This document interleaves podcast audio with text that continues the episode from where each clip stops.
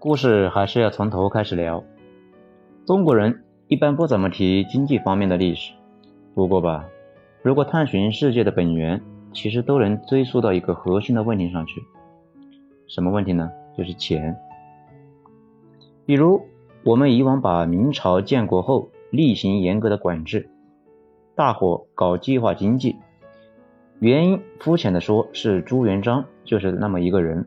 不过这些年非常严肃的研究显示，其实明朝建国面临最大的问题就是没有钱，对，没有货币。货币去哪了呢？被元朝人拿去中亚做买卖了。元朝人不是走哪都带着一群色目人吗？元朝甚至取消了科举，让色目人担任帝国官员。色目人就是中亚穆斯林。他们最擅长的事情就是做买卖，倒买倒卖。中国境内的白银被他们给倒腾去中亚，导致元朝后期通货不足，干什么事情都发纸币，纸币根本就没有购买力，老百姓承受着恐怖的通货膨胀。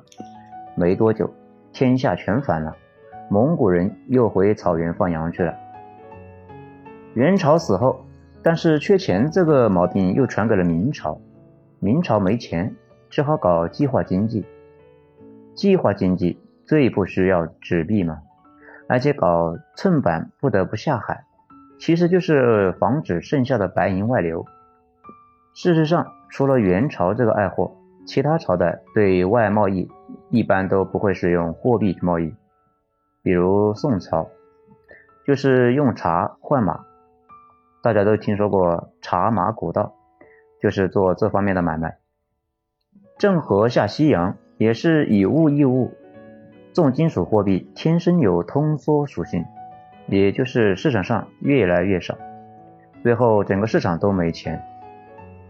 后金的崛起也一样，以往说努尔哈赤牛逼，早年积蓄力量，找准机会起兵，通过赫赫武功，最终入主中原。其实忽略了一个核心的问题，他哪来的钱？以往这个问题是不需要研究的，因为传统史学全是围绕帝国将相的幸福生活。直到大家意识到忽略了一头灰犀牛，灰犀牛就是那种明朝摆在家家里的东西，大家没有注意到。女真人作战比明朝边军厉害，大家能理解。可是无论如何也理解不了女真人怎么装备也比明朝那个边军还要厉害呢？盔甲、兵器都比大明的先进不说，后来竟然拖着大炮到处溜达，这就有点匪夷所思。那种感觉就是，有天你发现隔壁村的王二狗昨天还是赤贫，今天突然开着一辆劳斯莱斯，你第一反应肯定不是王二狗竟然会造这东西了。而是他从哪里弄来的这东西？不管是偷的还是抢的，反正不可能没有理由不需要关注。那他们到底怎么搞到这些玩意的呢？对，买的。从哪里买？山西。钱又是从哪里来的呢？跟朝鲜做买卖赚的。朝鲜哪来的钱呢？美洲白银流进来的。多说一句。当时的满族经常去抓海东青和傻包子，跟朝鲜换银子。海东青还是非常漂亮的一种鸟类。这就接上了之前我们聊过的，十六世纪西班牙在美洲发现了天亮白银后，一半被拉回了西班牙。西班牙用这些钱制造无敌舰队，造大炮，路上西班牙大方阵，跟荷兰人打。跟德意志打，跟英国人打，跟穆斯林打，另一半被拉到了菲律宾那一带，然后这些钱兵分两路，一路从中国东南沿海走私进明朝，另一路从朝鲜进入东北。东北人，也就是女真人，拿着这些银子和山西商队做买卖，交易盐铁。这些白银是西班牙人驱使的印第安人，嚼着骨科叶从波多西银矿中挖掘出来的。整个过程中一直伴随着血腥和死亡。随后这些钱不管走到哪里，都会引发战乱和纷飞，而欧洲就是这个过程中一边互相打，一边完成资本主义积累，隆隆隆的进入了工业化时代。这也是为啥马克思说资本本来到世间，每个毛孔都流淌着血和肮脏的东西。这句话如果单纯从金融史层面来讲，一点问题都没有。这些白银来到中国东南沿海也一样，在中国南方引发了海盗作乱，在东北引发了后金反叛。这里有个问题需要解释：山西人。是怎么把物资倒买给女真人的呢？中间可是隔着一个蒙古啊。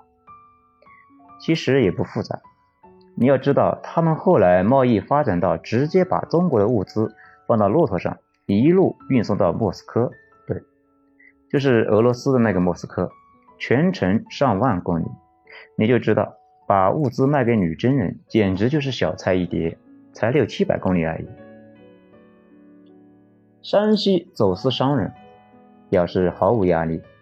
我们前文说过，长城和边塞有个主要的功能，就是阻断贸易。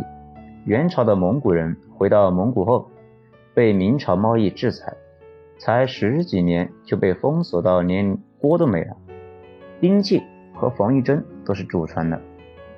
不过明朝晚期，长城和边塞千疮百孔。早就失去了阻断贸易的功能，到处都是漏洞，这就难不倒山西人。由于山西商人不懈地资助大汗，立下了汗马功劳。大清建国后，山西表现最突出的八个商人集团被封为八大皇商，拿到了各种奇怪的经营许可，什么拓封河和伊利的贸易权，甚至早期银行业务。大清镇压太平天国的财务相关业务都是山西人操办的。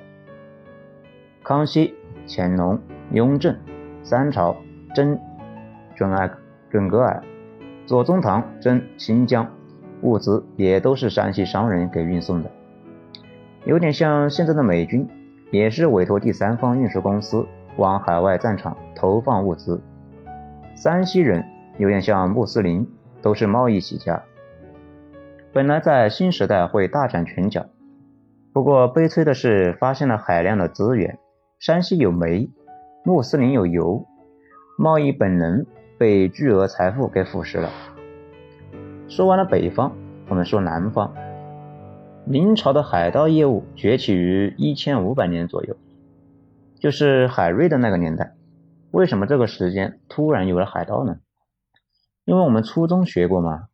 一千五百年之后，西班牙和葡萄牙开始大航海，溜达到东方，在琉球建立了根据地，要做买卖，希望买中国的茶叶、瓷器什么的。琉球在哪里呢？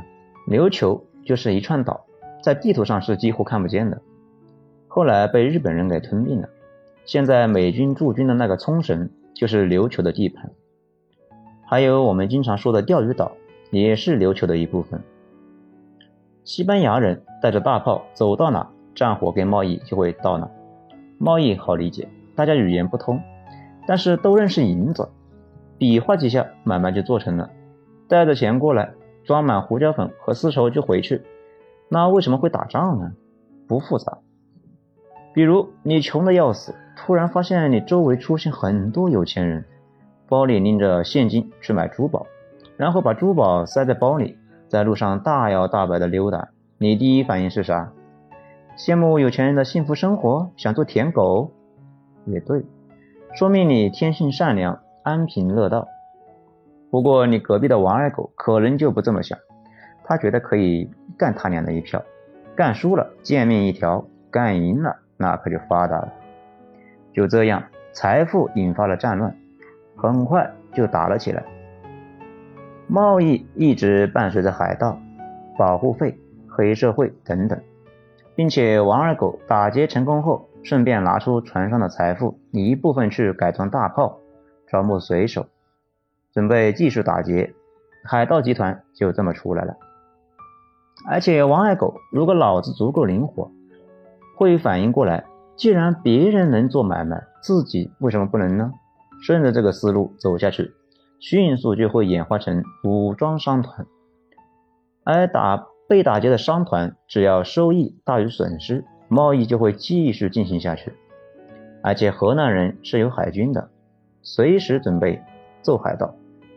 由于当时技术代差不明显，海军对海盗形不成绝对的一个优势，所以一直保持着一种军态。而海盗内部也会有一系列的势力划分和交战裂痕，跟国家之间似的。那明朝期间的海盗是怎么回事呢？明朝海盗有两种，一种是前期的倭寇，明朝不是海禁吗？但是全世界都喜欢中国的瓷器、丝绸、茶叶、茴香豆，怎么办呢？部分心眼活的中国人跑去日本做基地，招募整个东亚所有的亡命之徒，跟明朝江南大户做买卖。这些大户都是明朝中大员退休回家，手眼通天，敢于并且有办法突破封锁，跟那些所谓的倭寇做买卖。为啥选择日本为基地呢？日本穷嘛，管不过来，到处黑社会。我们经常说，权力讨厌真空，政府的手伸不到的地方，自然就会有黑社会的手。但是明朝朝廷大员经常不厚道。比如拖欠货款什么的，还威胁海盗可以尽管去告，导致海盗经常上门砍人，也就是武装讨薪，顺便随手打劫。朝廷听说退休回家的老臣全家被杀，责令赶紧镇压。没想到负责镇压的两人大佬朱植和胡宗宪，镇压海盗过程中伤害了朝廷大员的利益。他俩都被大员们找了个理由下狱处死，才有了我们知道的戚继光。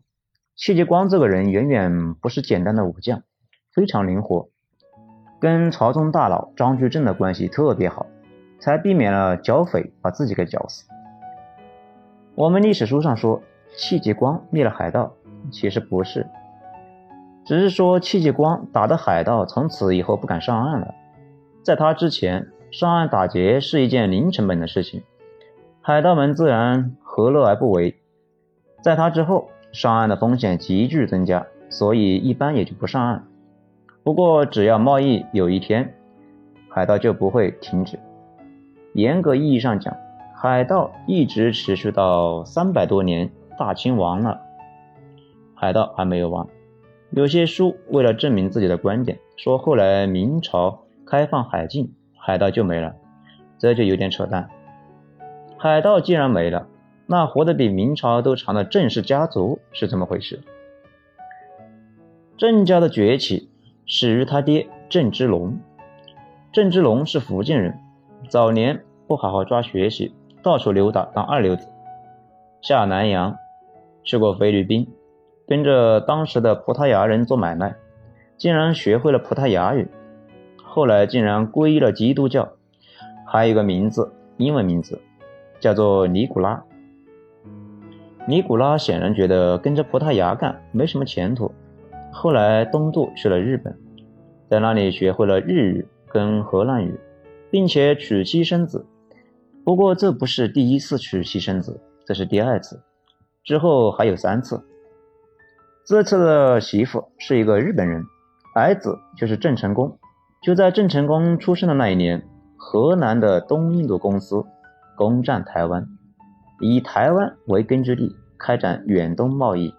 有意思的是，日本平户竟然有块石头，上面写着“郑成功是在这里生的”，看来应该是顺产。这个平户就是当时中国海盗在日本的根据地。郑芝龙在日本的那段时间非常诡异。到现在也没有说清楚到底发生了什么。反正郑芝龙投奔了大海盗李旦，他俩之间的关系非常引人遐想，据说是同性恋。这个郑芝龙可能是一个凯撒一样的人物，能说会道，男女通吃，能屈能伸，能弯能直。郑芝龙那段时间负责李旦海盗集团的和河南人之间的沟通事务，并且偷摸着学会了河南人组织海上贸易的套路。之后一系列奇怪的操作之后，海盗头目李旦死了，庞大的李氏海盗集团就这么归了郑芝龙。你说他俩是正常的上下级关系，似乎不太可能。中国境内对郑家那段历史记录的非常少，这也正常。毛主席早就说过了，中国的正史记录是王侯将相、才子佳人，怎么会去记录一个海上流氓呢？倒是河南人有不少文献提到郑家父子，因为写海洋史就避不开郑氏父子。在英文里面，一官就是郑芝龙，因为郑芝龙以前叫郑一官；国姓爷就是郑成功，就是这个空心港。至于郑成功怎么成了国姓爷，我们一会儿再讲。郑芝龙在之后的岁月里面如鱼得水，一边进攻明朝大陆，一边在海上掠夺。当时大陆有旱灾，老百姓经常活不下去，海盗来了之后就跟着海盗跑了，是做海盗。此时已经是明朝晚期，北方女真反了，陕西有李自成，四川有张献忠，东南还有郑芝龙。海上还有东印度公司，焦头烂额，只好对郑芝龙一次又一次的招抚。这个郑芝龙每次造反完了之后，就接受招抚，然后再次造反，周而复始，实力越来越大。后来在多次海战中击败东印度公司，雄居东亚海域，这个非常不容易了。河南人吹牛逼，自己是海上马车夫。那个马车夫就是东印度公司，郑芝龙此时的实力可想而知。郑氏集团是一个海盗商业复合体，事实上，英国就是这么个玩意。英国国家就是个海盗商人，一开始是肆虐起家，等到发展起来后，用武力把河南、西班牙给打趴下，随后开始在海军的护卫下做买卖。按理说，郑氏集团这么发展下去，完全有可能发展成英国那种海洋帝国。但是他们止步于做倒爷，从中国沿海港口拿了货，转身卖给河南、英国商人。由于河南、英国商人运输到欧洲贩卖，郑氏家族一直都是海外贸易的其中一环，高度依赖中国本土，并不会扩展贸易。这也是为他们后来的覆亡埋下了伏笔。据说此时的郑芝龙有超过二十万人的兵力，三千多艘大小船只，整个东亚海域的都姓了郑。无论是明朝，还是日本海军，亦或者是河南海军，都没法跟郑芝龙的队伍抗衡。一六四四年，明朝完蛋后，明朝的好几个王爷。都被扶持成了皇帝，也就是我们说的南明。郑芝龙多机灵呢，想效仿朱元璋。朱元璋当时也是扶持了一个傀儡小明王，然后以小明王的名义东征西讨，等没了利用价值，这个小明王不小心就掉进水里被淹死了。郑芝龙也准备这么搞，也扶持了一个明朝王爷做皇帝。这就是龙武政权。不过在这段时间，大家都不把这个皇帝当回事。海盗嘛，做事讲究，没有就有鬼了。只有郑成功早请示晚汇报，皇帝很感动，把明朝的朱赐姓给了小伙。所以郑成功，你叫他朱成功也可以。这个郑成功尽管是在日本出生。但是接受的却全盘的是儒家教育，非常的热忱，一肚子报效国家的激情，让他爹是一愣一愣的，感觉这个儿子就不是自己亲生的。我们需要强调的一点是，清兵入关时，加上老弱病残二十来万人，根本没法支撑那么大的一个统一战争。后期清军主力已经变成了明朝投降过去的队伍。那个时期没有民族主义这一说，老百姓其实并不关心谁做皇帝，只有知识分子才关心。不过明朝晚期的知识分子又是一批贱骨头，成天最操心的两件事情就是赚钱和皇帝的私生活。等到大夏将倾，知名东林党领袖郑成功的老师钱义谦看着大势已去，在妓女媳妇的建议下去跳河。试了下水之后，很惋惜地说：“水太凉，没法跳。”反倒是他老婆妓女跳了，不过也没有被淹死。后来这些人很多又成了清朝的官员。本来清兵都是东北人，在南方作战，想想都虚。南宋那会儿，就是女真人到了南方受不了，回去了，让南宋苟延残喘了一百多年。不过这次。大量的汉族部队补充进清兵队伍，使得清兵不再惧怕中国南方湿热和水网。随后清朝南下，没多久就攻陷了福州。郑成功的日本妈也上吊身亡。郑芝龙看形势不对，赶紧又投降了。那个隆武皇帝被抓之后，也绝食自杀了。郑芝龙投降了好几个朝廷，轻车熟路。不过这次碰上了清朝，不像明朝那么好说话。明朝时期，郑芝龙作为海盗，一直跟明朝的高层眉来眼去。这下换上女真人了，之前的关系网全没了。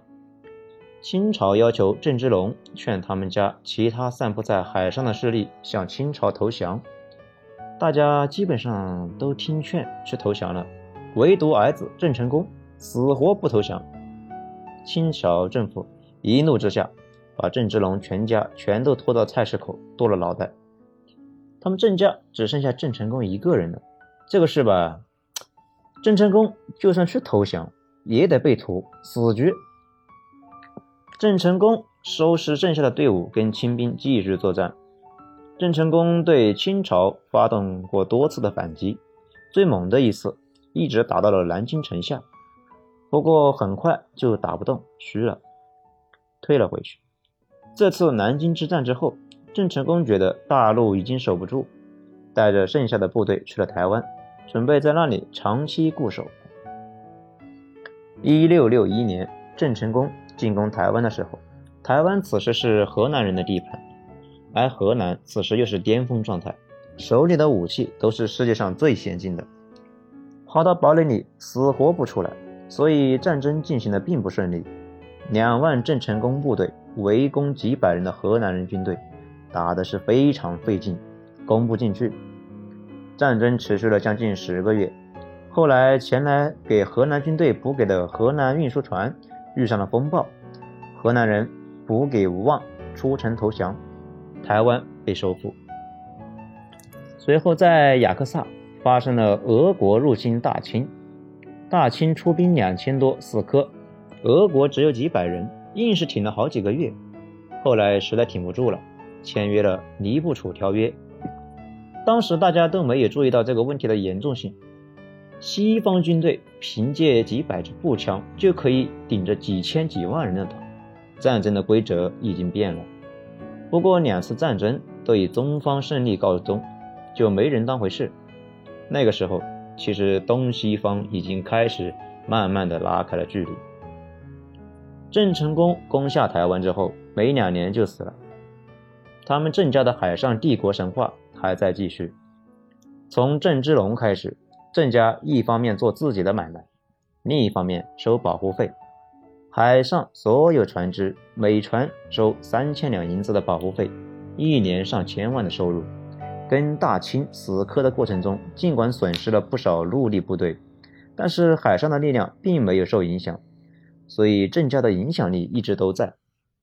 不过就在大清顺治十八年，也就是一六六一年，郑成功向台湾进发的那一年，大清开始执行迁海令，也就是将福建、广东、浙江、江苏、山东、河北六省沿海及各岛屿的居民内迁三十至五十公里。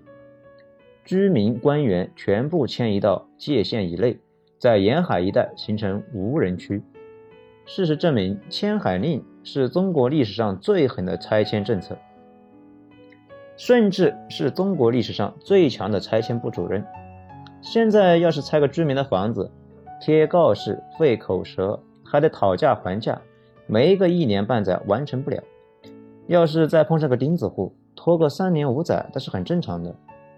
可是，在动手能力超强的清朝，顺治可没有这些时间耗，也没有心情耗，他不管沿海居民的死活，直接下达拆迁时间三天。没错，三天，就短短的三天。顺治一直没有准备拆迁费，二没有准备安顿的房屋，三没有准备耕作的土地，全凭一张嘴，一道圣旨，就将沿海数十万居民搞定。其效率之高，拆迁强度之狠，你们可以感受一下。郑家作为一个类似黑社会收保护费的组织，保护费自然少了很多。主持台湾又是一件高成本的事情。如果维持之前的大流量贸易，每年还有盈余。但是禁海令执行之后，台湾的郑家年年赤字，尽管依旧是东亚海上最强一级，但是一步步开始慢慢衰落。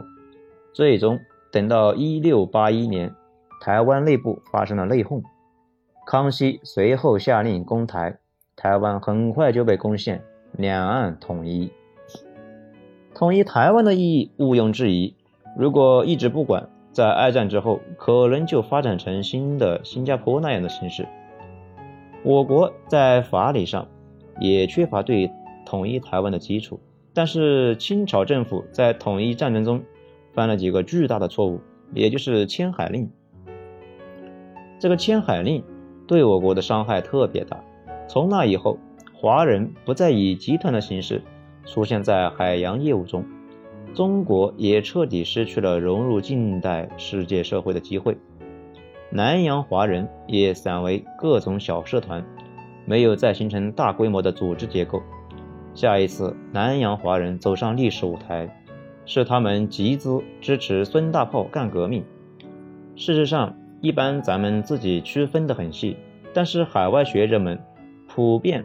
把汪直、许栋、郑成功集团清末支持孙大炮干革命的洪门，改革开放后拿的巨资投资中国大陆的华侨，以及现在的亚洲四小龙，统称为南洋华人。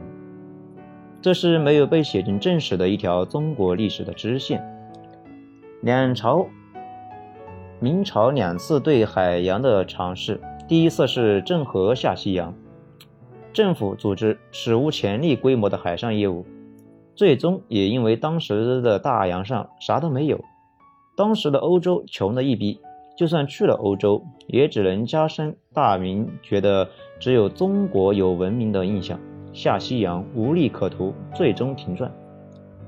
而且海洋贸易不是说想搞就搞，根据彭木兰他们的考证。郑和下一次西洋，往往能把位于扬州的国家造船厂周围的所有的树都砍光。后来英国人也碰上了这个麻烦，发展海洋贸易太过瘾，以至于整个英国的树都被砍完了。没树可咋造船呢？只好去美洲造船，在美洲扶持起来一个白眼狼，也就是后来的美国。第二次。对海洋高度组织性尝试是在民间自发，非常非常类似英国模式了。英国当时也是民间组织起来海盗集团，比如那个著名的德雷克，就是私掠船主，本身就是武装商队。等到英国和西班牙开战之后，他又成了英国海军上将。英国就这样发展起来的近代海洋业务。在我国，台湾战役之后，参与海洋力度一下子变小，但是不是说没有了呢？而是以极度分散的方式继续参与海洋运动。对于福建、广东人来说，海洋就是他们的第二故乡，不管政府是否支持，他们都要下南洋，而且跟大陆之间的脐带一直也没有断开。十几年前看的一本书，后来央视根据这本书和其他的内容拍成了纪录片，好像叫什么《南洋鸡公》，作者是南洋富商，大清年间就跑南洋去做买卖，精明的不得了，但是一讨论国家这事就糊涂，被康有为坑了，被孙大炮坑，只要给国家捐款，他们家就捐。有些款明显是被坑了，可是下次还是不理智。抗战开始后，他们组长召集大家去抗日。他们家那几个年轻人是首都南京被攻陷后，几乎所有人都觉得没希望回国的时候，几个华侨年轻人战死在武汉会战跟日军空战中。在长沙会战中，一个华侨志愿兵绑上手榴弹就去当敢死队。连尸体都没回来，作者就是他爸。一九四九年，听说某党要均贫富清算资本家，赶紧跑了出来。到了一九七八年，国家说是改革开放需要投资，他们家又鼓动大家回国投资。当时很多人都担心政策风险，但是他们还是回来了。事实上。改革开放早期资金主要就是南洋华侨筹筹集的。文末说，孔子、孟子其实都是两千年前的人，但是中国人一直觉得非常近。长城早在清朝初期就已经废弃了，但是依然存在每一个华人中心。国大人多，汉奸坏币也多。但是家国情怀就跟手上的茧子似的，只要到了危机时刻，国家一被人摩擦，立刻就长了出来。部分精英知识分子，还有无数的普通老百姓，他们就是宁愿去当炮灰。他们家给这个国家在一百年里贡献了好几条人命，无数钱财，但是他们不后悔，他也不会怀疑国家会好起来。当地人有人问他爷爷，说：“你们还没明白吗？你们祖国根本不在乎你的贡献。”他爷爷说：“我们也不在乎他在不在乎。”啊，十年前看《三体》里面的那一句“主不在乎”，我一直怀疑就是从这里来的。